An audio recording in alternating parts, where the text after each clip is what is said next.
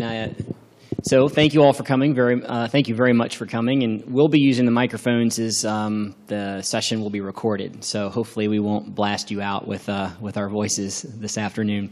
Um, I think uh, Laurie and I were talking beforehand. I think we want to keep this very informal and conversational. So um, we'll probably remain seated up here and, and have a, person-to-person dialogue. Um, if you have any uh, issues um, hearing us, which you shouldn't with the microphone, please let me know, and we'll be glad to to try to stand up or move around or do whatever is is most conducive.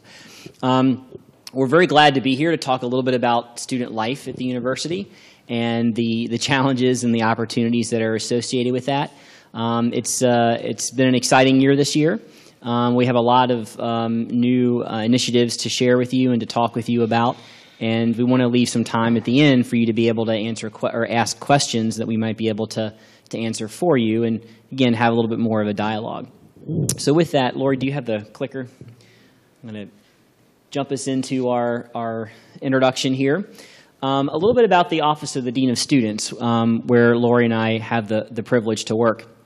Our, the core of our mission is to support student learning and interpersonal growth to create engaged citizen leaders. And leadership is a, is a huge part of what we do.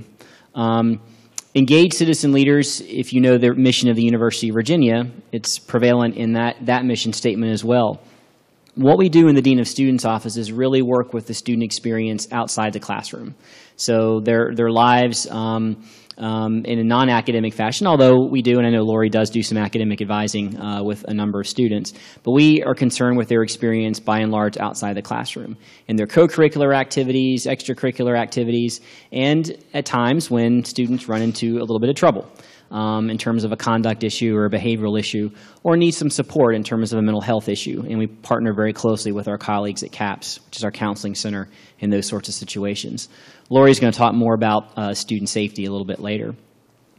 We, we mentioned the core functions up there as well. Those core functions, student behavior, student involvement, student climate, residential life, and health and wellness, represent the core aspects of what the Student Affairs Division focuses on on a day-to-day -day basis. Um, as a part of the, the Student Affairs Division, the Dean of Students Office also concerns itself very closely with these five core areas. Um, and we do encompass them all. We do touch all of them in some form or fashion. And I think you'll see that as, as the, the day uh, plays out um, during our presentation. So there are two aspects that we want to focus on today, student safety and student activities. We're going to start with uh, student activities. And there are really uh, five pieces of that that I want to talk with you about today. And I'll, I'll go into a little bit of detail on each of them and then leave time for you to, to ask a couple questions. The first is our, is our after hours uh, initiative. Um, is everybody familiar, if you've been following uh, along some events at the university over the past couple of years, has anybody heard um, the priority late night programming or after hours of the university? I'm just curious. It's gotten a little bit of, okay, I see one hand. It's gotten a little bit of attention, some positive attention, which we're really excited about. So over the past uh, couple of years, what we have really tried to help our students focus on are activities and social opportunities that don't involve alcohol, um, that are alternatives to the corner, some of the bars and restaurants on the corner, that are alternatives to, if students should, should select them, alternatives to Rugby Road, um, and some of the more what's considered traditional alcohol-centric activities.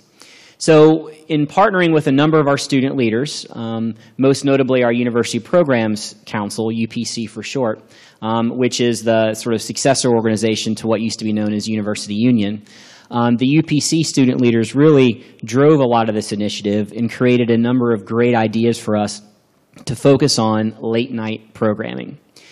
The goal in all this is to really facilitate a strong portfolio, a robust portfolio of uh, entertainment, safe uh, and entertaining social opportunities from 10 p.m. to 2 a.m. That's been our target on Thursday, Friday, and Saturday night. We know that those times tend to be popular social times, no surprise, uh, on any college campus, and our grounds are no exception. Um, so we really wanted to focus on those three nights and provide alternatives to what are otherwise tend to be alcohol-centric activities. There are three key elements of those uh, of our of our focus: um, student programming. So what the what of what we're actually doing, the facilities, which provides the infrastructure to support those programs, and then the all important food, which at the end of the day is really what draws students to a lot of activities. What kind of food is being served and how much? Um, so, in thinking about programming, and this is where UPC really stepped in and did some fantastic work. Last summer, um, a steering committee was formed um, to look at what we have been doing over the past couple of years and what we could be doing and what we should be doing. And UPC developed this notion of after hours, sort of a cool little slogan, cool little name that they could use to sort of market and brand this concept of late night activity. So after hours was born. And they started to focus on what could we do? What are some of the, the activities that students will want to come to? And they piloted a number of those activities over the, over the course of the past year. And I have a couple of um, uh, metrics up here to show you. So from the 2015-2016 academic year, there were 72 after-hours events, again, defined by 10 p.m. to 2 a.m. Thursday, Friday, and Saturday nights. So 72 over the course of the year. The average number of events per weekend was three. Perhaps not surprising, because we, we focused on those three particular nights. Um, we didn't always do all three nights, but most of the time it was at least two. The average number of attendees per event was 105, and we felt that that was a pretty good start. Uh, some of the, the bigger activities, the more popular activities, um, had as many as uh, 750, 800 attendees. Um, that's really what we're striving for. That's really what we're focusing on. And we were happy to note that the highest attended nights were the nights that we really, really, really wanted to have that attendance because they were what we consider to be on high risk nights. So, for example, Halloween, um, the Friday night football game that we had this year, um, the uh, last home football game, which some of you may know uh, coincides with the fourth year fifth uh, tradition. And we've been trying for a long time with a number of partners around the university to tackle that particular issue and confront that issue. The fourth year fifth, if you're not familiar with it, is um, a uh, sort of a student self-created um, idea that they have to consume a fifth of, of liquor uh, um, on the, the day of the last home football game, which is an incredibly, incredibly dangerous uh, proposition. Um, so uh, on that particular night, there was great focus and great emphasis on how can we provide safe, fun, alternative activities for students to make different choices, better choices, and have different and better options than uh, some alcohol-centric ones. So we were very pleased to, to note that on those particular nights, we had the greatest attendance at those activities. So the student leaders of UPC really felt successful in that. They declared success on those nights, um, but the, the um, effort continues uh, into the next year. So how can we continue to expand this notion? So it's not just programming, there's also facilities. So we create formal facilities, formal opportunities, or formal programs for people to attend, but then we also want to create landing space. So some students have this idea, understandable, that look, I don't want to, I don't want to necessarily go to something that's been set up for me or programmed for me. I just want to go hang out. I want to have this landing space where I can go, I can hang out with my friends, I can grab something to eat, I can study, I can just hang out. You know, I don't have to, it doesn't have to be a concert. It doesn't have to be a comedian. It doesn't have to be, you know, a step show. It's just a place for me to go hang out.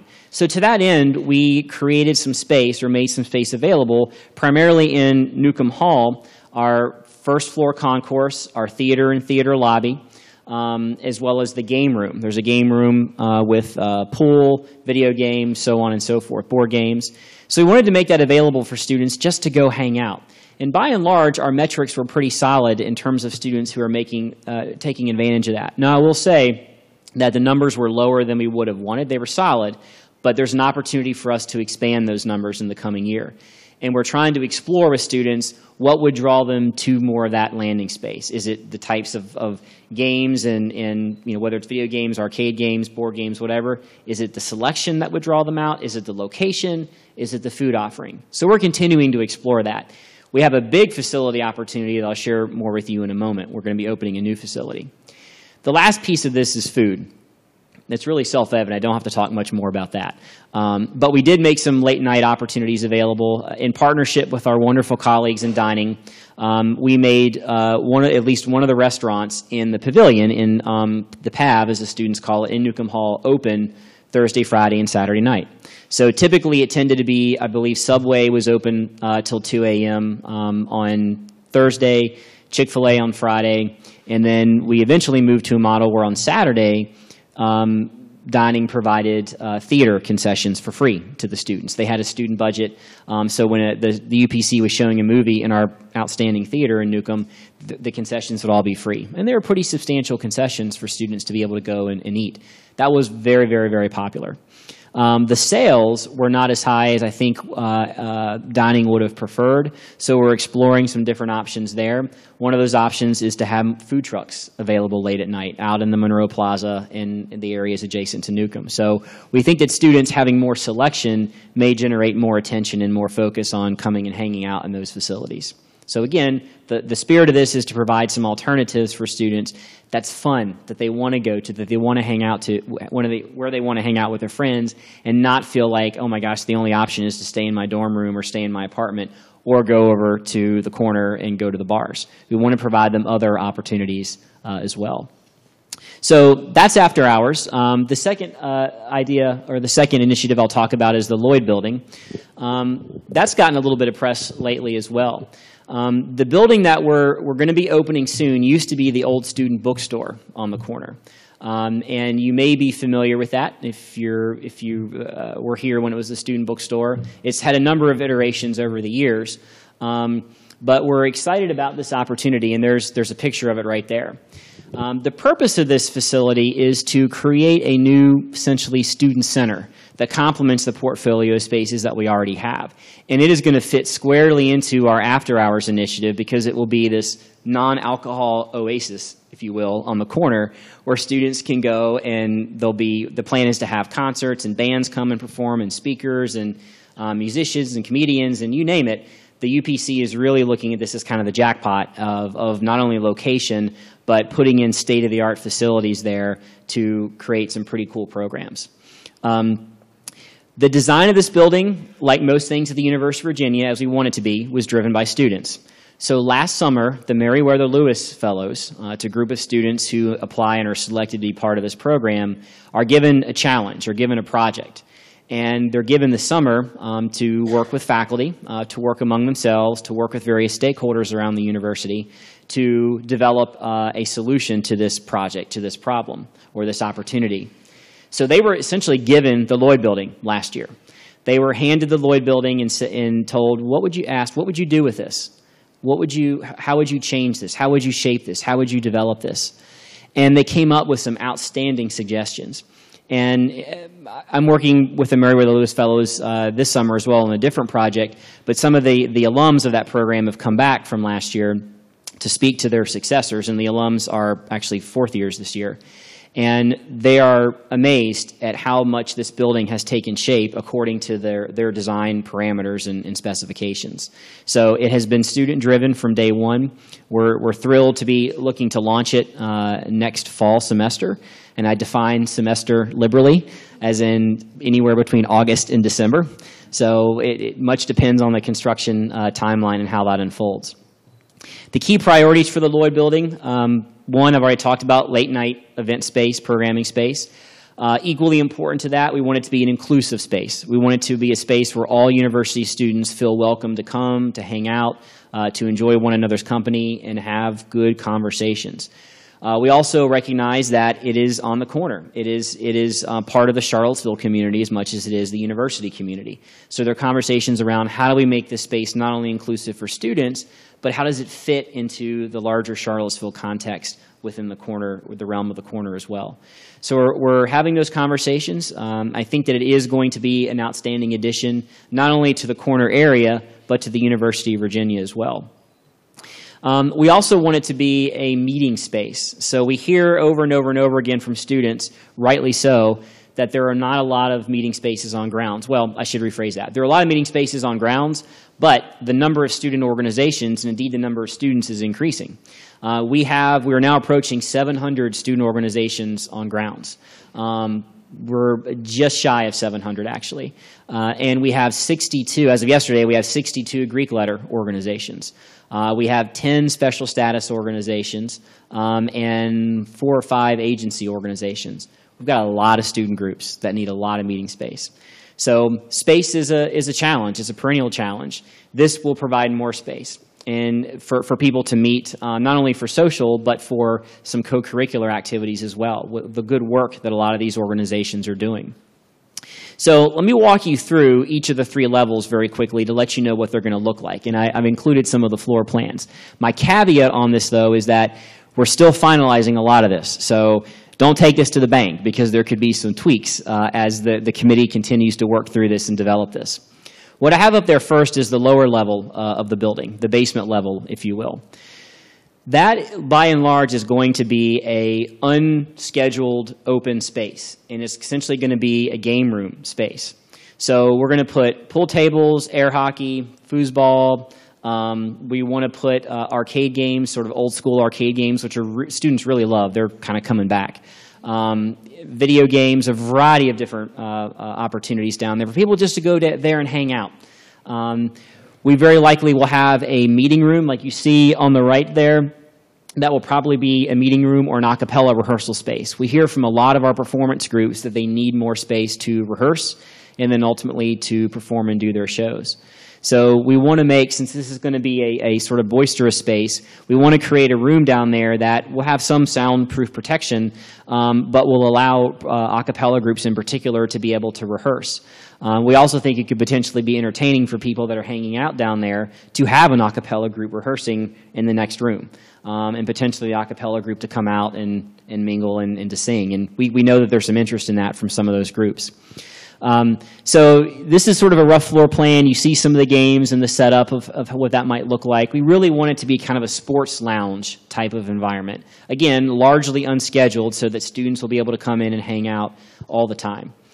We envision the building probably being open and thus this lower level being available um, from about 9 a.m. to 3 a.m. Uh, every day, seven days a week. So we want to, it'll be obviously open more than it's closed, and it's a place any night of the week that students will be able to go hang out very late and, and have fun or grab a table and do some reading. That's the lower level. The first floor is um, really going to be a programming type space. It, well, it's going to be both programming and both hangout space, and let me explain.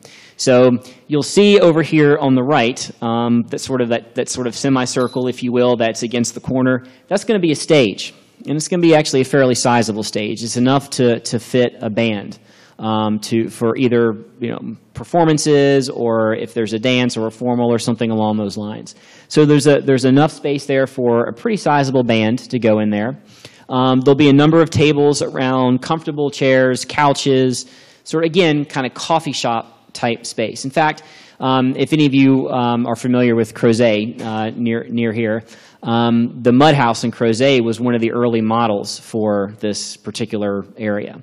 Uh, we looked at um, the mud house. We looked at some other places uh, around more locally here on the corner. Uh, a lot of students went out and took pictures of some of their favorite hangouts. Um, they went to other universities and took pictures as well. University of Richmond, William & Mary, uh, Virginia Tech. And they came back with those pictures and said, hey, this is something that we could do with this. So performance space, hangout space. We're also going to put um, a food service space on this level as well. And what the students have, have really settled on, since we don't really want to compete with the other businesses on the corner, and they, they have a pretty good sort of market on the food that they serve and, and what they do, and the students like that. So we don't want to try to compete with that or copy that. So we're going to make this uh, a dessert bar, essentially. Um, bar not to be confused with alcohol. Um, it's going to be a, a, dessert space where students can come in, purchase gourmet desserts. It will probably be open only in the evening or at night, but it's carving out a niche that doesn't currently exist on the corner. And a couple of models of that, the students went out and found themselves. There's a place in Richmond, I think, that focuses on desserts, uh, really sort of high quality gourmet desserts. So we think this is going to be really cool and you know, something that the students will be able to really be excited about. And again, the students came up with this idea, and it's what they want to see. The beauty of this, though, and about this whole building, not just the food service part, is uh, we want to make it um, flexible. So as tastes change, I guess pun intended, um, as interests change, as, as styles change, we want this building to change with it so that it's not sort of everything is fixed and, and it has to be what it has to be. If in a year or two the students say, no, dessert isn't our thing anymore, we want to make it something else, well, we can flip it you know, into something else. So Dining uh, Aramark is partnering with us uh, for uh, that particular uh, cafe, that, that restaurant, that food service location, if you will. They've been great partners, continue to be great partners. So we're exploring how we can, can really go to town with that. Um, the second floor, I think that's the, the biggest part of the first floor. The second floor is going to be more of this meeting space. So there are going to be a lot more sort of divided rooms, uh, rooms that can accommodate 10 to 12, 15 people to meet. There'll be technology in those spaces, screens, um, dry erase boards, things like that. We're still finalizing exactly what the students want with that space. But that's where groups will be able to meet. Clubs will be able to have their meetings. Project groups can meet. Um, Groups can rehearse. There'll be rehearsal spaces up there. And then on the front, so over there to your right, uh, my left, um, the front room, which has windows that overlook um, the street and the university, it's, it's actually a, a beautiful view of, of, grounds from that particular space. That's going to be a multi-purpose room. Um, it could be used for yoga. It could be used for reception, it, receptions. It could be used for dance rehearsals, modern dance, classical dance. Um, we want to set it up, and we're actually going to put mirrors in there too to accommodate uh, the dancing groups and, and, their needs. So that's really going to be a true uh, multi-purpose space that adds to the portfolio of, of such spaces around grounds. So really excited about that. The last thing I'll mention about this particular level, there'll be a uh, branch of career services that will be located there. So you may know that um, the University Career Center has sort of reorganized itself into different career communities that focus on different interests uh, and different industries that students are seeking jobs in. One of those industries is arts-based. So the thought is right now, again, nothing concrete, but very likely to happen, the arts-based career community will be housed here on the upper level. And of course, during the day, they'll have office space and be open for advising students and supporting students. But at night, much of their space will flip to be available for students to come in and use and again, hang out, meet, so on and so forth. So really getting uh, the, the, most uh, advantage out of this space as we possibly can. And I think it's going to be really good. It's going to be exciting. Um, so moving past uh, the Lloyd building into the Multicultural Center, uh, and Laurie's going to talk more about sort of the programming aspects and the philosophy of the Multicultural Center in a moment. I'm going to talk more about the facility piece of that. Um, there's been a, a, strong student initiative in partnership with, uh, with us um, and with others around grounds to create a multicultural center space. Um, we've been working with the student group to figure out where is the best location for that center the size, um, where, you know, should it house professional staff, should it just be a meeting space, and so on. Well, what we've settled on, again, with all the key players, is to take the part of the lower level of Newcomb Hall, right? So Newcomb really kind of being in the heart and the center of grounds, great location, and turning part of that lower level into the center.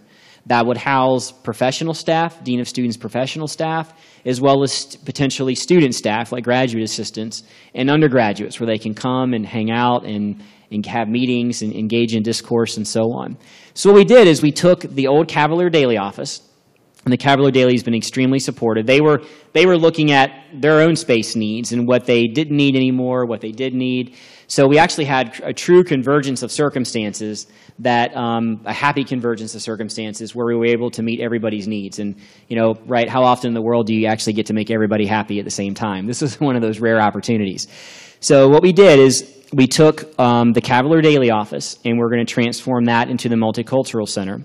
And the Cavalier Daily is going to move literally across the hall on the lower level and occupy half of what was our Media Activity Center. So the Media Activity Center had a huge footprint. That huge footprint really wasn't necessary, and we learned that over the years. So we're dividing that in half. Half of it will still be the Media Activity Center. The other half will be the Cavalier Daily office. So that's what's happening this summer. We're renovating that space.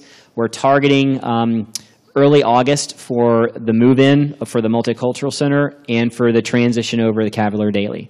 So we will have a new Multicultural Center uh, in, on Central Grounds uh, come start of the fall semester, which we're really excited about. Um, the last two things I want to mention quickly, and, and then we can, uh, uh, Laurie can, can jump in. I want to talk about our fraternal organization agreement. So I'm going to shift from student activities and some of our new space opportunities to our fraternal organizations. And I know that uh, over the past year or two, a lot of people have had questions around some of the, the changes that have happened with Greek letter organizations, um, both in terms of their social activities and in terms of their governance and how they govern themselves. Well, last year, um, in the uh, as we were working through uh, the, the challenge of um, the Rolling Stone uh, situation, uh, we were engaging with Greek leaders. And the Greek leaders, uh, particularly the IFC, the Interfraternity Council, developed a series of proposals. And they, they came to us with some proposals about how they would uh, create some new and revised safety protocols for their social events in their houses. And this primarily concerns housed Greek letter organizations, those that, that have actual facilities where students uh, live and host uh, social activities. Last year was the first iteration of these new of these new policies. Uh, actually, th this past year was the first was the first full year of those policies. The spring of 2015 was actually when they went into effect, uh, and they were modified over the past year. Um, by and large, it's been quite successful. Uh, and this is an, yet another example of the power of student self-governance in creating these, these opportunities and creating these changes for the better to make activities safer uh, and to make them, in some, in some respects, um, as the IFC has been focusing on more recently, to make them more inclusive as well.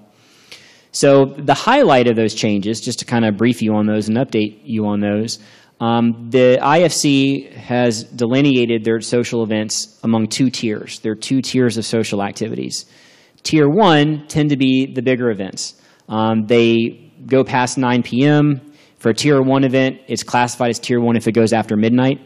Um, if uh, there are more than 150 guests, including brothers of the chapter that are attending, it's classified as a, as a tier one event. Um, at a Tier 1 event, there must be at least three sober brothers uh, present who are monitoring the situation and monitoring and providing assistance to anybody who needs it. Um, there also must be an additional sober brother for every 40 members of the chapter.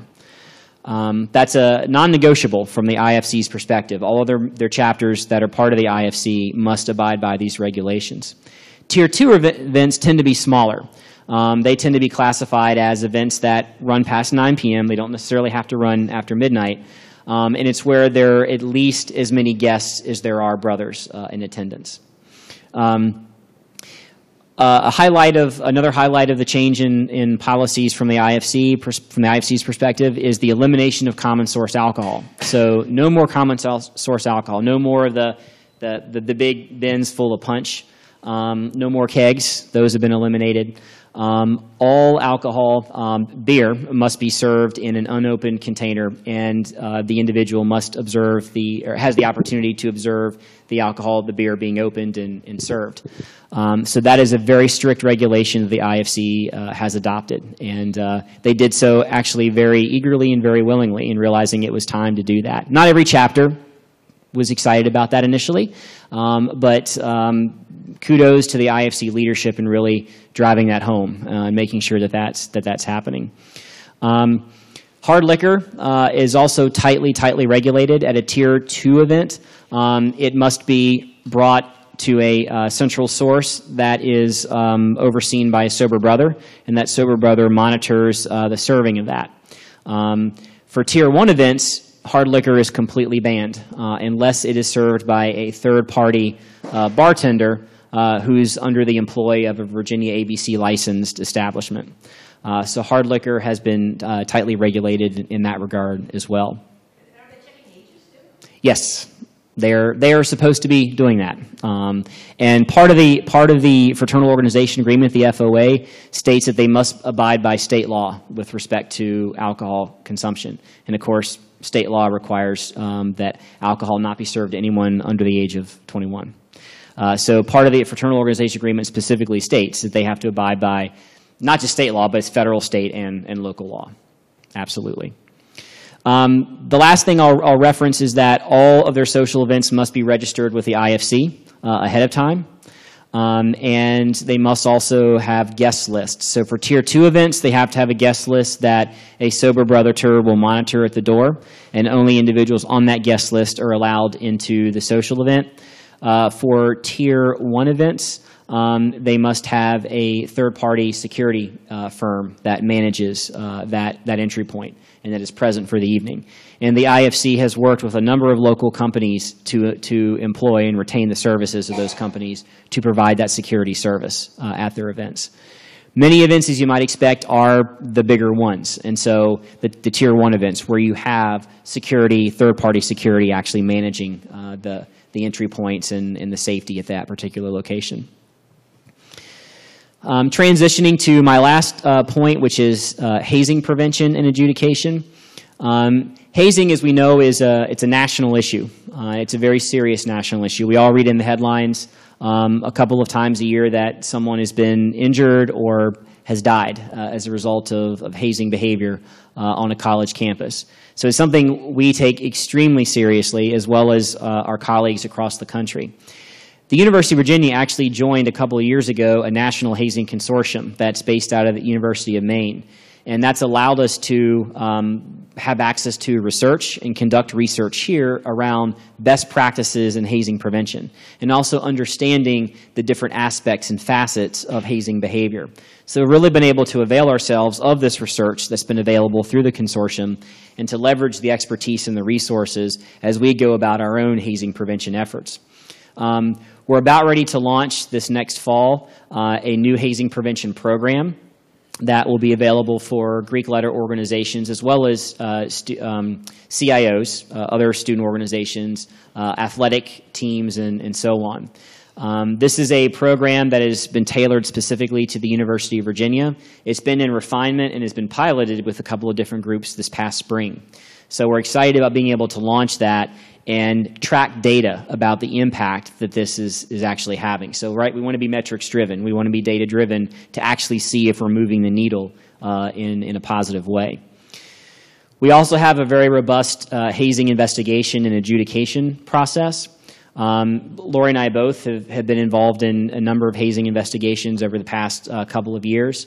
Um, we approach those, um, obviously, we take them, any allegation of hazing extremely, extremely seriously and we employ a process where we engage um, all of the involved parties or parties who may have some knowledge of the situation. We also, according to state law, in, in some specific circumstances, must notify the Commonwealth's attorney for the appropriate jurisdiction, which we, of course, always, always do.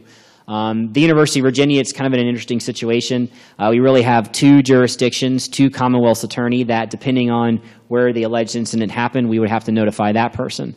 Most of university grounds actually sits on county land, so we work with a county Commonwealth's attorney. But many of our um, uh, Greek letter organizations, their houses, as well as the area immediately surrounding the university, is actually city jurisdiction. So, you know, it depends on where something may have happened as to who we engage from the law enforcement side and from the Commonwealth's attorney side. We work very closely with both Commonwealth's attorney to figure out what's the best working process for us and for them, as well as the appropriate um, police jurisdiction as well.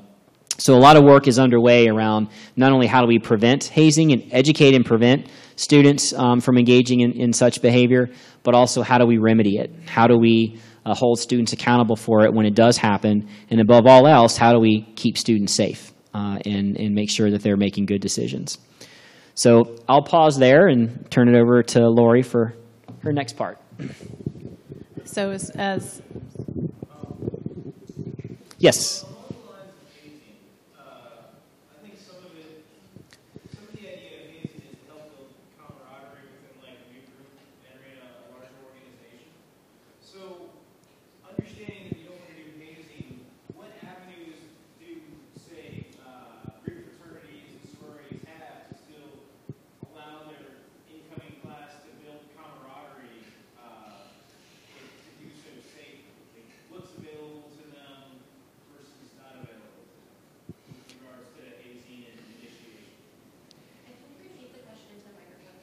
Okay, so sure. So the question basically is what alternatives do organizations have um, to what could be considered hazing behavior?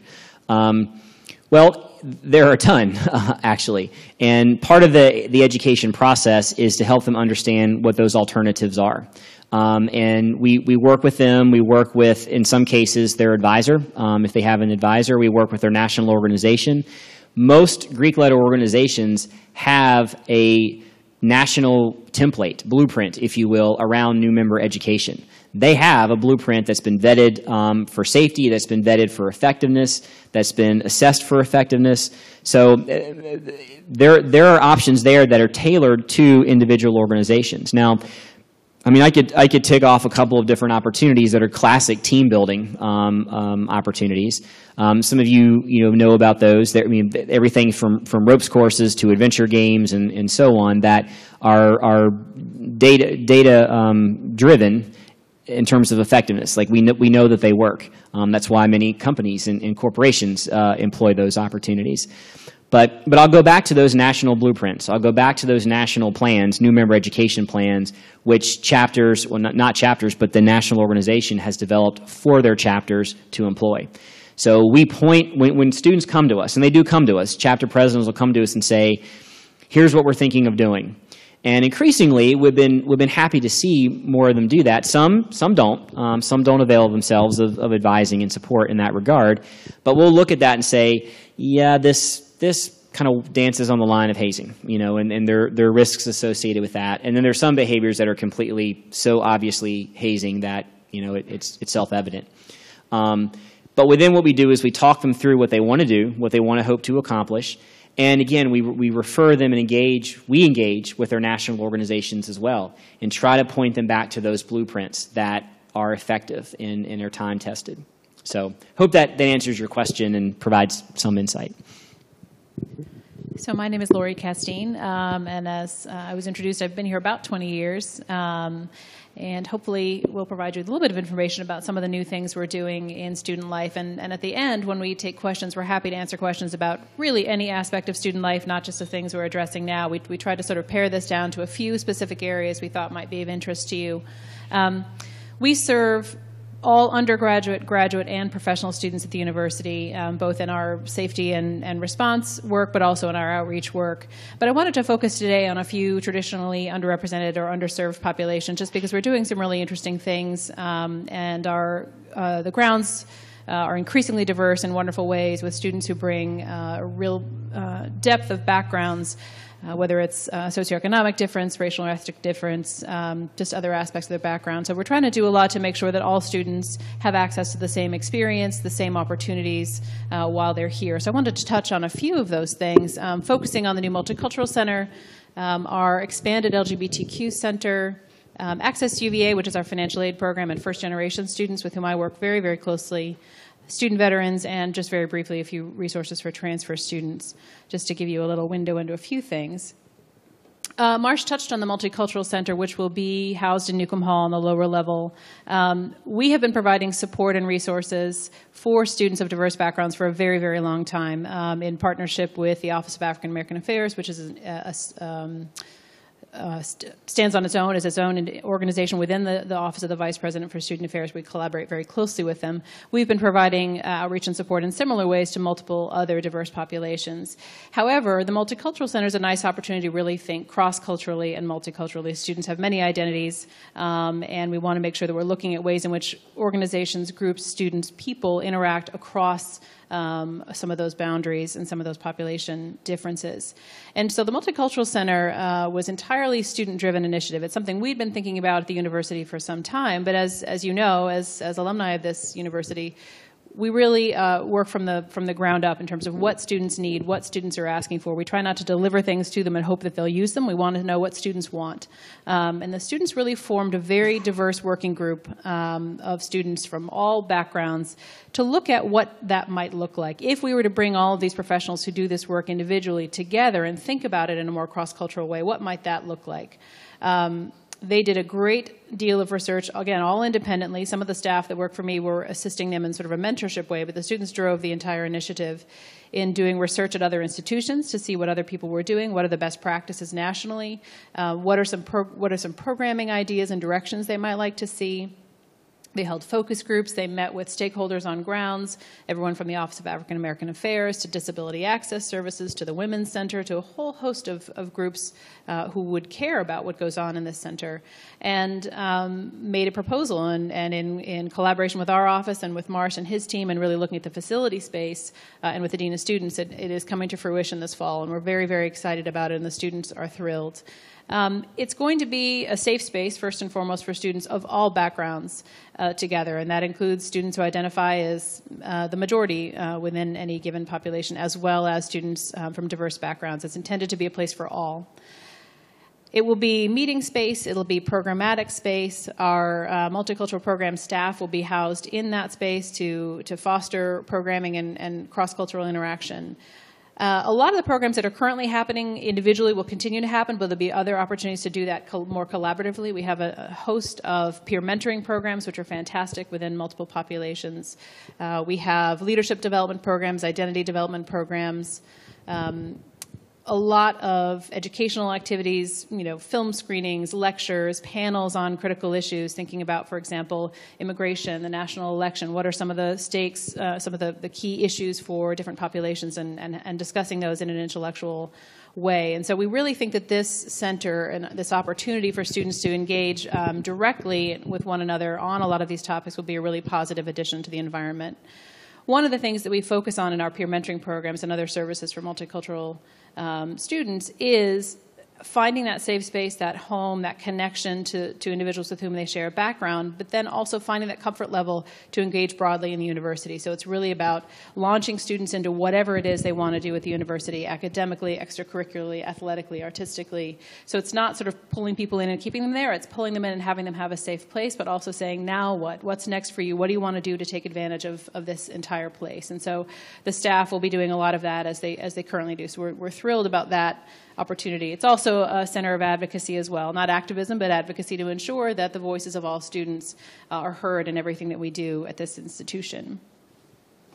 The Multicultural Center will be located immediately adjacent to the LGBTQ Center. Um, for those of you less familiar with that acronym, it's Lesbian, Gay, Bisexual, Transgender, Queer, and Questioning Center. Um, we have had a center for more than a decade at this point um, at the university. It was housed um, on the fourth floor of Newcomb Hall for many years. Um, three years ago, it was located to the lower level of Newcomb Hall, which gives it a much larger space uh, greater opportunity for programming and meeting and student organizations to be there. And it will be uh, immediately adjacent to the Multicultural Center for, again, increased collaboration, which is already occurring among the staff members, but really bringing those students together. Um, the LGBTQ Center has a rich slate of programs and resources. First and foremost, it is a safe space. Um, a lot of health information. They're, they have a, a, big staff of student interns who each have areas of focus. Um, in particular, the health intern, uh, undergraduate health intern, um, shepherds an enormous number of programs focused on mental health issues, focused on physical health, on body issues, on, uh, on mental health. Really, just terrific programming that she offers. Uh, education, celebration, and awareness um, of different populations, different backgrounds as well as confidential advising and referrals. So students who are questioning, students who are seeking support and resources have access to the center director, who is Scott Reinheimer, who's been with us for three years and does a fabulous job of supporting students wherever they are uh, on their spectrum of, of identity development. Uh, and so we think that's a really terrific uh, collaborative organization with the Multicultural Center. We're really thrilled that it has thrived so much in the last decade and in these last three years in this larger space. So we're really pleased about that opportunity.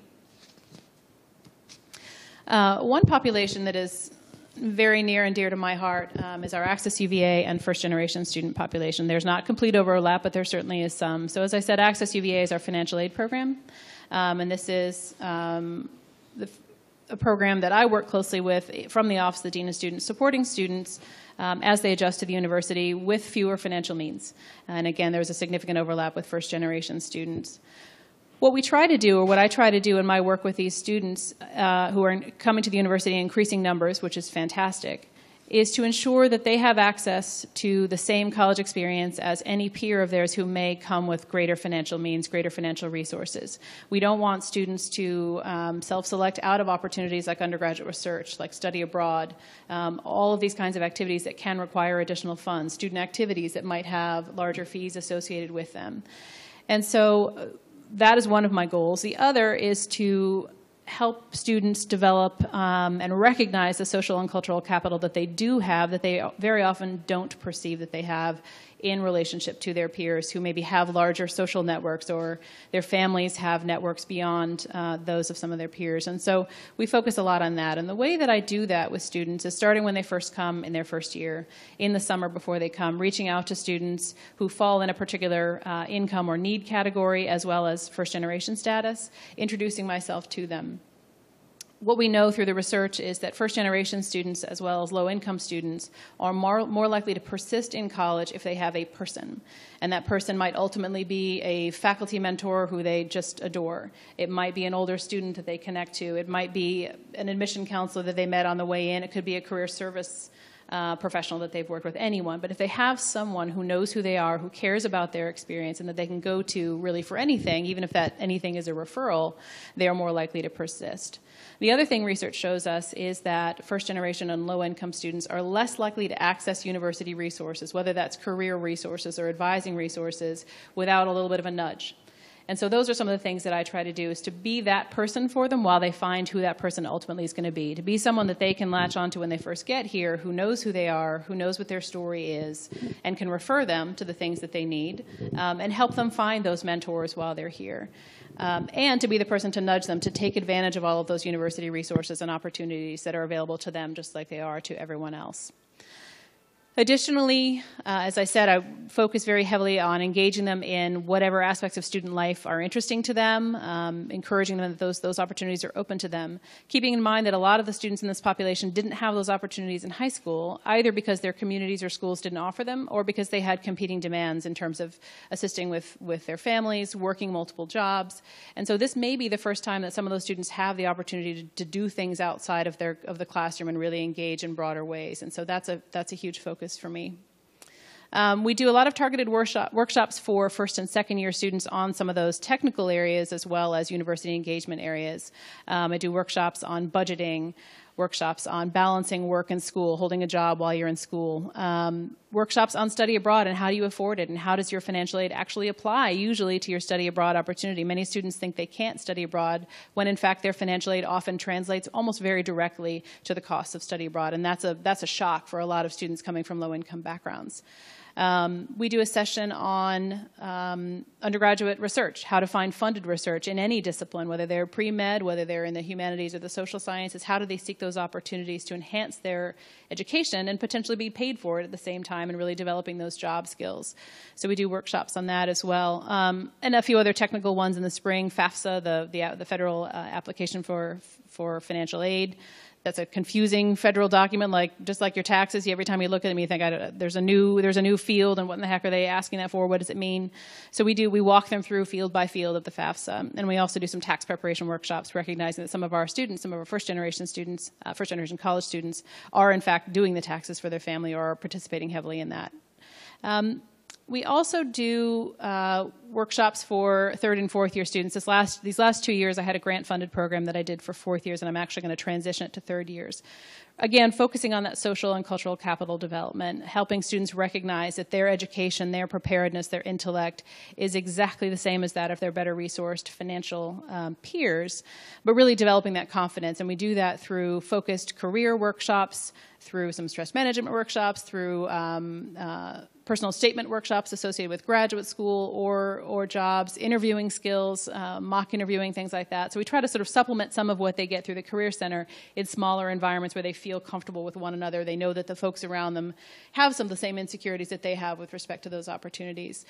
Um, so that's another aspect of, of what I do with those students. So we really uh, are thrilled to have such a diverse population at the university and to have increasing numbers of students from difficult financial backgrounds and they graduate at an extraordinarily high level, just like our students from, from more financial means, and they inc- thrive here like you would not believe. It's a real joy for me to see a student come in a little bit insecure, worried about their background, in some cases, worried about their accent, worried about their clothes, worried about some of those things that these students think a lot about, and then see them study abroad twice and undertake funded research and end up with incredible jobs and graduate school opportunities, and for them to recognize that they could have done that all along, but they didn't necessarily have that confidence coming in. And so just providing that additional support so that they recognize what it is that they contribute to this community and what opportunities they have. So that's a that's another population that that we focus very heavily on. Um, in terms of veteran students, our veteran numbers are not terribly high. We have significant numbers of veterans in our professional schools. The Darden School of Business, the medical school, and the law school have significant um, of veteran populations, as you would imagine, as well as active duty, particularly in the law school with our affiliation to the JAG school. And those graduate programs really provide a lot of terrific resources on site in those communities, which are somewhat sort of geographically separate from our central grounds. So I tend to focus on graduate students in the graduate schools that are on central grounds as well as undergraduates. And again, there are fewer of those, um, but we are sort of so our services are sort of nascent. A lot of that is one on one, and a lot of um, newsletter kind of outreach focusing on veteran and active duty resources in the community of which they may not be aware, as well as opportunities on grounds. There's a student organization that formed uh, for student veterans. We do some liaising with the community college where most of our veterans come from after they return from service. So that's a that's a building program that we're working on. We care very deeply about the experience of student veterans and are hoping, as more and more soldiers are returning, to see more. Um, most of them, as you would imagine, in Virginia either find themselves in Northern Virginia or in the Tidewater area just because of the, the proximity to military installments. But we're hoping to see more at the University of Virginia. They're very very successful here and bring a lot to our community. In terms of transfer students, we have worked for many years with transfer students. The Office of Orientation New Student Programs does a lot of work with them. They have transfer student peer advisors who are older students who transferred in themselves, who shepherd some of that process. We have, uh, in the last several years ago, we developed a transfer student housing uh, area, which sort of puts them in the same area with returning upper class students so that they're not isolated so they have those sort of those peers who've, who've been there and done that since their first year but to give them some critical mass. Um, this year that's going to be moving to Lambeth for some of you. Anybody live, in Lambeth your second year while you were here? A few of you? A couple nods. Um, so we're moving that to the Lambeth area which we know is a very very popular second year area and we want those students to engage fully in the community and not feel isolated. So we've done a lot to support transfers and this coming, beginning this summer, a colleague of ours, uh, Aaron Laushway, a fellow associate dean, is going to be moving to our housing and residence life area to really focus on transfer students. It's nationally they're a challenging population because they have such diverse needs, coming from incredibly diverse backgrounds. Some of them coming from four years, some coming from community colleges, some older, some younger. Um, some have friends here from high school, some don't. They just their needs are different, um, and so he's really going to try to get a handle on some ways that we can better assist our transfer students. We accept about 600 transfer students per year, which is a pretty large number. We really want to make sure that they feel a part of this community and that they own this community in the way that students who started here did. So that's a, the sort of quick and dirty, and I realize I speak quickly, so hopefully I, that you didn't lose me there. On a few specific populations I wanted to address. I'm going to transition um, to safety a little bit because I think some of you may have some some interest in that area, and it's something that is central to our office and to our division, really to the university, but our division and our office specifically holds a lot of responsibility in those areas. Um, I have the pleasure now of running our on-call and crisis system, of which Marsh and I are both a part. Um, it is central to what we do. Uh, so I'll talk a little bit about that, as well as a few interesting initiatives in that area. I'm not going to get down in the weeds, but we're happy to answer any questions that you may have. Um, we do have in our office, as I said, a system that I run, which is our on call system, which is 365 days a year, 24 7. We have one of our deans. Uh, we are on call nights and weekends, uh, every single night of the week, every every weekend. And during the day, our central office manages everything that comes in. So five or six of us who do everything that comes in the door during the day. But there's always someone on call to support students in crisis, whether that's an injury or a mental health crisis or a, a family crisis that is affecting them. Really, anything we can do to be of support. We work closely with our university police and with our colleagues in the counseling center and our academic colleagues to support students because any of these crises that occur obviously have ramifications in their academic realm. We also have a threat assessment team for the university, um, which is focused primarily on um, threats to individuals at the university. Um, by somebody at the university or by an external source. Um, that covers both students and staff and faculty. As you can imagine, with a, a large institution and a very large hospital, um, that there are certainly prospective concerns from any number of areas. We certainly have estranged spouses and other kinds of situations in the medical center from time to time, given the large uh, the large number of staff there. So the threat assessment team um, is something that our state law allows us to do, allows us to bring to bear a lot of information from police and counseling centers, which normally would be confidential, but within that confidential setting, we can bring that information in to better understand a prospective risk where we have that information. So it involves folks from the police, from the counseling areas, from the hospital, from human resources, um, legal counsel, student affairs, and so we will gather each week and discuss anything that may potentially present a risk to any individual within our community um, and figure out how best to mitigate that risk, how to put safety safety uh, parameters in place for a given situation. So we feel really good about our safety infrastructure. There are a lot of people focused every day on this. It's a safe area, it's a safe community, but like any community, there are always things that we need to be mindful of uh, and prepared for. Uh, let's see. So, a few recent things that I wanted to mention that I don't think I have up here yet. We have a new public safety substation. Have any of you seen that on the corner? Have you walked down there? We think that's a terrific collaboration between the university and the community. Um, it is the home to the ambassadors. So maybe I'll switch and talk about the ambassadors first and then come back to the substation. The ambassadors are not university police, they're not university safety officers, but they are trained by the police and have an affiliation with our university police. You may have seen them, they're in bright, sort of greenish yellow jackets and vests and things. They are pretty much everywhere they need to be. They're all over the corner. They're in the 14th Street, Wertland Street area. Um, they are up West Main Street. They're in the Rugby Road area. Really, all of the areas that our students live tend to live in, excuse me, in large numbers and frequent um, for social activities or academic activities. And I'm sorry. They are not correct. I'm sorry. So they are employed by the university. They are trained by the university police. They do not carry weapons. They are not law enforcement. They are intended to be another set of eyes and ears, or many eyes and ears on grounds. Somebody, uh, given their their uniform and their and their um, visibility, standing on the street and on bicycles, things of that nature, that a student can approach if a student is worried about their own safety, concerned about something they've seen that looks unsafe says, I don't have a phone, I need to call a cab, I need to get home. Um, somebody who's impaired, they can contact emergency services, they can contact police if they see something or a student raises a concern. So they're sort of the eyes and ears and a safe person and safe place to reach out to law enforcement or to, to safety um, through ambulances and fire, et cetera.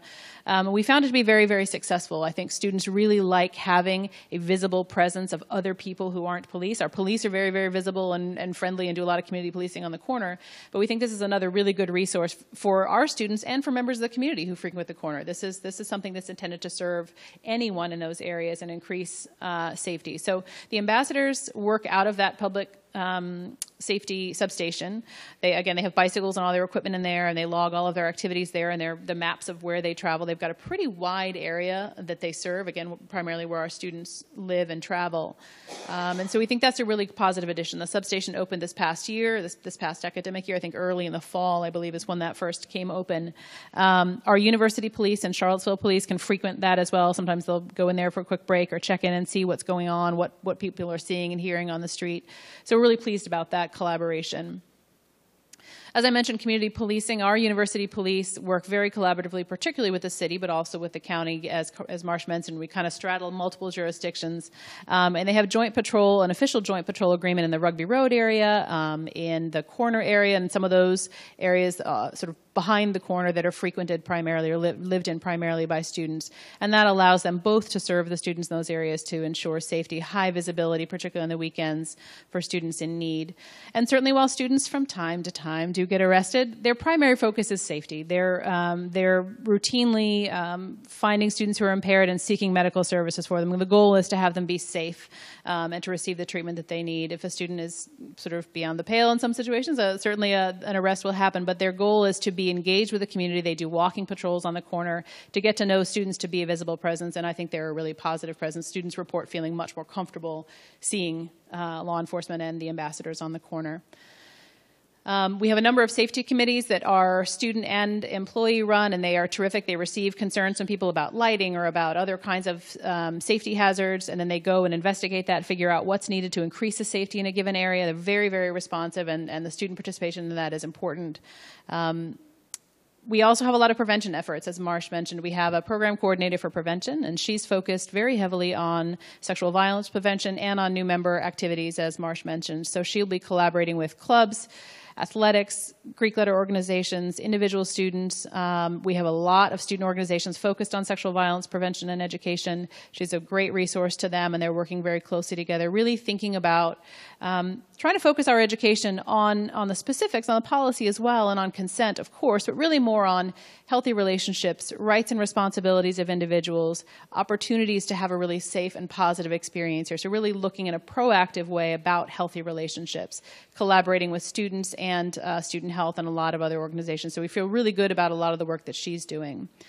We have the we are affiliated with the Green Dot program. Some of you may be familiar with. It's a national program that's really focused on bystander intervention. That if you any individual can contribute in some way, if they see something that looks like it's maybe headed down a path that's not safe, saying something, doing something, and there's a whole structured curriculum about how to how to be somebody who's active in your in your community and your environment, looking out for one another. And that ties in with our larger university bystander program, Who's Got Your Back, and we work with our corner merchants as well to make sure that they in the bars and restaurants are keeping an eye out as well well when they're seeing interactions between students and community members that, that may seem like they're headed down a path that's not safe, that they are going to say something and act in a way that can, can prevent some, some negative outcomes. So that's a quick and dirty overview of safety, but I just want you to know there's a lot going on. There are a lot of people thinking about it, um, and we feel really good about our collaborations with our with our colleagues and community stakeholders, and first and foremost with our students. So we've given you a few little topics here and there, but we're more than happy to take any questions, um, comments, concerns that you may have, and um, hopefully we can. Yes, sir. So with all the programs uh, Uh, uh, I'm sorry, could you wait for the They want to get you on the get you on the on the The recording. recording, so that way when people are listening to it, they know what you asked. uh, with all the programs uh, focusing on helping the students, uh, what are the best practices in terms of uh, orientation, uh, enlightenment for faculty and staff to also support your mission there? That's a great question. Um, so, sort of two, two sets of stakeholders. One you didn't mention, which is parents. So, orientation, we have a very robust orientation for parents to make sure that they're aware of these resources and, and ways in which we can work with them and supporting their students.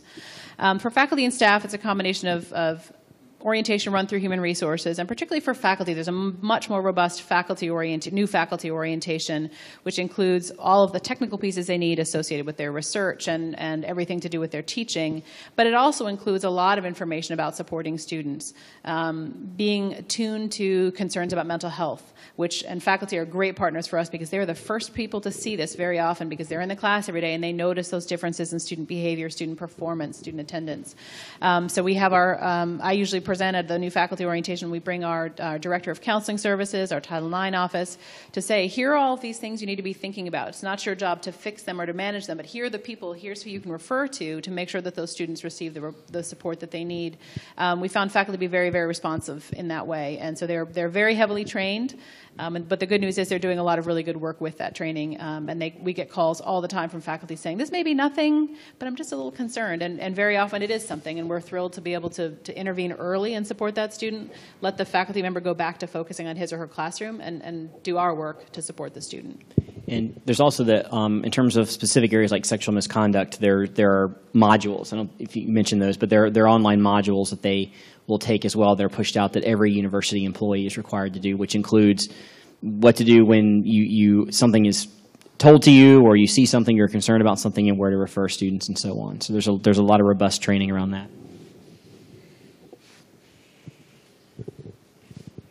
To you with the microphone. Thank you. Uh, My question is sort of more specific about the subject of safety. A year and a half ago, we lost a, a- appeared to me to be an outstanding young lady, Hannah Graham. Uh, What have we done to, she was traveling 1:30 in the morning by herself, which no girl, I would hope my granddaughter wouldn't be doing. What is being done to try to prevent that from rehappening?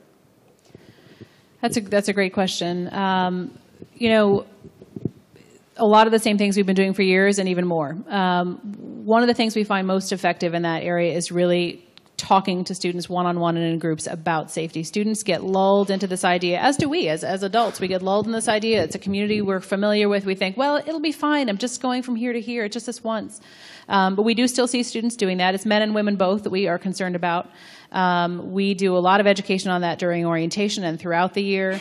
We have uh, regular notices to students about crime that's occurring in the area, which again includes all of those best practices. Every time we notify them about a crime, we say, remember, these are your resources. We're very focused on late night busing um, so that students have easy ways to get home. We've got partnerships with cab companies, so if they don't have money on them, they can take a cab, they can hail a yellow cab and get it home and pay for it later through the Dean of Students office. We, we're trying to make it as easy as possible for a student to have a safe ride home. We also focus on walking together. Student Council has had initiatives for um, partner walks. Um, certainly working with, with our local um, merchants, as I said, through the Who's Got Your Back and trying to address some of those issues. It's an ongoing battle. With, with every near, new class of students, we're consistently giving that message and consistently having those conversations, but it, it is challenging. As I said, the ambassadors are another really helpful piece, we think, because if a student is walking alone, an ambassador can say, hey, excuse me, you know, maybe can we call you a cab? Um, did you know that there's a, the bus is running soon? Those kinds of things. So we hope that those, those additional eyes and ears will be really helpful as well as our um, our patrols. But it, it is a challenge. It's definitely a challenge, and I certainly appreciate you raising that concern. And, and just the, to emphasis on something that Laurie has said too, like there is never a circumstance, never a circumstance where a student has to walk by themselves from point A to point B on grounds. There's always, always an opportunity either to call somebody, to get a cab, to take the safe ride van, or to utilize one of the university's buses. And so we, we drive that home during orientation and during reminders. You know, there, there are kind of what, what are called timely warnings that go out when something happens that remind students about the resources they have available. But we remind students you don't, you don't have to and you should not be walking by yourself, uh, at, particularly uh, at night. There's always an opportunity for you to get safe transportation.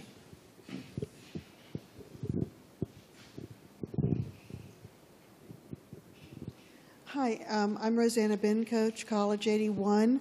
I'm also the new voter registrar for the city of Charlottesville. And I'm interested in, besides the university pushing messages out, what methods of communication the students use now. What can you use to get information out, of, out to them? In my day, it was an ad in the Cavalier Daily, but there are almost no classifieds in the CD anymore. Sure. So the question is around methods of communication. So, and I, I kind of touched on this very briefly before, but if um, th there's something called timely warnings that, that go out, if, if there has been a crime that's happened um, on or near grounds, and, and, it meets a certain federal definition of a, uh, under the Clery Act uh, of a specific type of crime in a specific location, so on.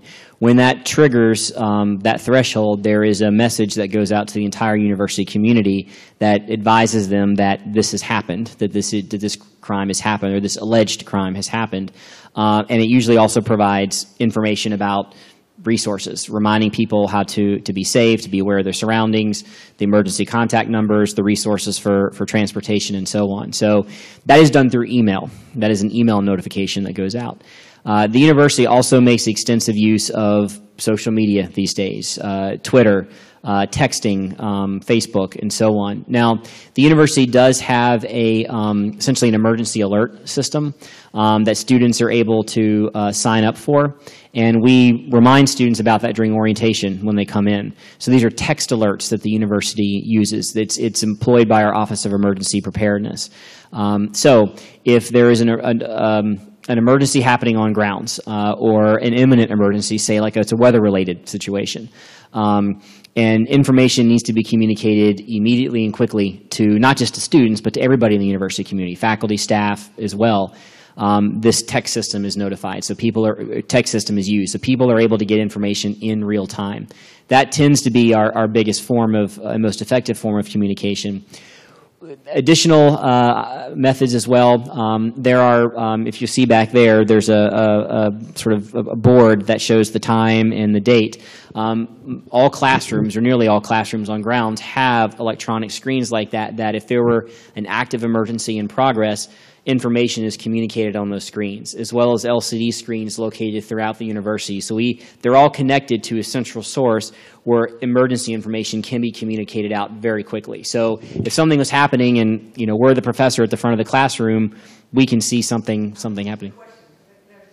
Now, the question was about outside organizations, how we get information to the students. You, question was about out, how outside organizations okay. get information. It used to be through classified ads in the Cavalier Daily, but how those you, barely exist anymore. How you're so if you're trying to advertise something to For students. For example, the deadline to register to vote is right.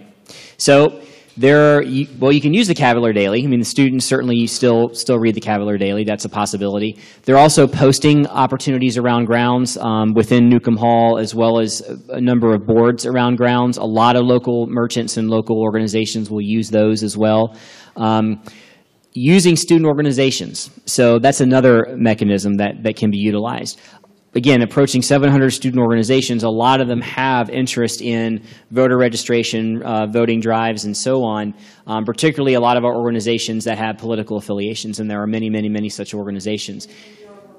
Good. That really is likely your most effective method because, as we know, students listen to students um, first and foremost. So, if peers are driving and pushing a lot of this, you're able to communicate information through them. So, that, in my experience, that tends to be the most effective method of, of reaching out and engaging the community. Now, the university, as a rule, doesn't allow, um, except in specific circumstances, sales and solicitation on grounds, and that's that's driven to protect students and, the, the academic, the integrity of the academic environment, and so on. So when individuals ask us those questions, we remind them about the physical spaces on grounds that they can use to post, but also, again, work with those student organizations because they really have a lot of reach and, and, and ends with a lot of organizations around grounds. That's your best method. I'm sure you all are very familiar with a doc- recent documentary called The Hunting Ground about assaults on campus, results of assaults on campus. Uh, would you uh, comment on that, its veracity, and specifically with the little stats they gave on what's happened at UVA over the past 10 years or some number like that? I, can't, I don't recall the specific stats that they have. Certainly, we can't comment on any specific cases that may have been included or, or referenced in that movie. Um, I can tell you that, and this is going to sound like a pat answer, but it's an accurate one, which is that the concerns that we have here are no different than other institutions. Um, I can tell you what the, differences are among institutions are the ways in which we address those issues when they arise, the way we attempt to prevent, and the way we work with our students to communicate information and create a, a different culture here.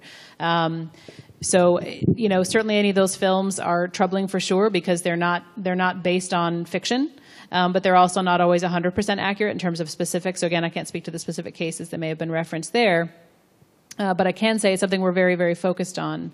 Certainly last year was horrific in many ways, not only because of the loss of a, of a student, actually several students that year due to a number of reasons, um, but also the, the, the, Rolling Stone situation. And regardless of the veracity or lack of veracity of that story, and that's to each his own to assess that, one silver lining, I would say, is a very tough silver lining, but a one silver lining of that is that it got a lot of people who hadn't been talking about these concerns talking about them. So many of us have been talking about it till we're blue in the face for years and years and years. But it did engage a lot of students um, from all walks of, of life on grounds in talking about that publicly with one another, with us, engaging more actively in some of the prevention efforts that we have. And so while it was a horrific year for our students and for everyone who works here and for the community, quite frankly, um, I do think there is an increased um, motivation among the students to really address this as a community and to change the, the culture of college communities, not just this one, but college communities in terms of those kinds of issues and mutual respect and, and safety and, and uh, eradicating sexual violence. So while I realize that's a sort of somewhat uh, around the, the bend response to your question, I think that's sort of the larger issue that, that we're focused on is making sure that that culture shift does take place. And we're only one part of the, the college world in the United States that we're really trying to make a difference here that we hope we'll see elsewhere. A very quick, a very quick one. I'm very impressed with what you're doing. I think uh, we've come an awful long way. I am both a, an alum and uh, a townie. I live on Alderman Road, so I see a lot of students who go between the dorms and all the athletic facilities. And uh, back and forth on Alderman at all times of night by themselves. The lighting on Alderman Road is awful. So I just want to put in a plug. I know they've done an awful good job on Emmett Street of putting new lighting in in different places. But I worry for the safety of a lot of, and these are first year students, a lot of them, that go back and forth on Alderman Road. And I just put in that plug. I, I, appreciate that, and obviously that is that is uh, city property. But I'd be happy to raise that with the safety committee so that they can initiate that conversation with the city and figure out what possible improvements can be made there. But thank you for raising that. Thank you. And before we have a final show.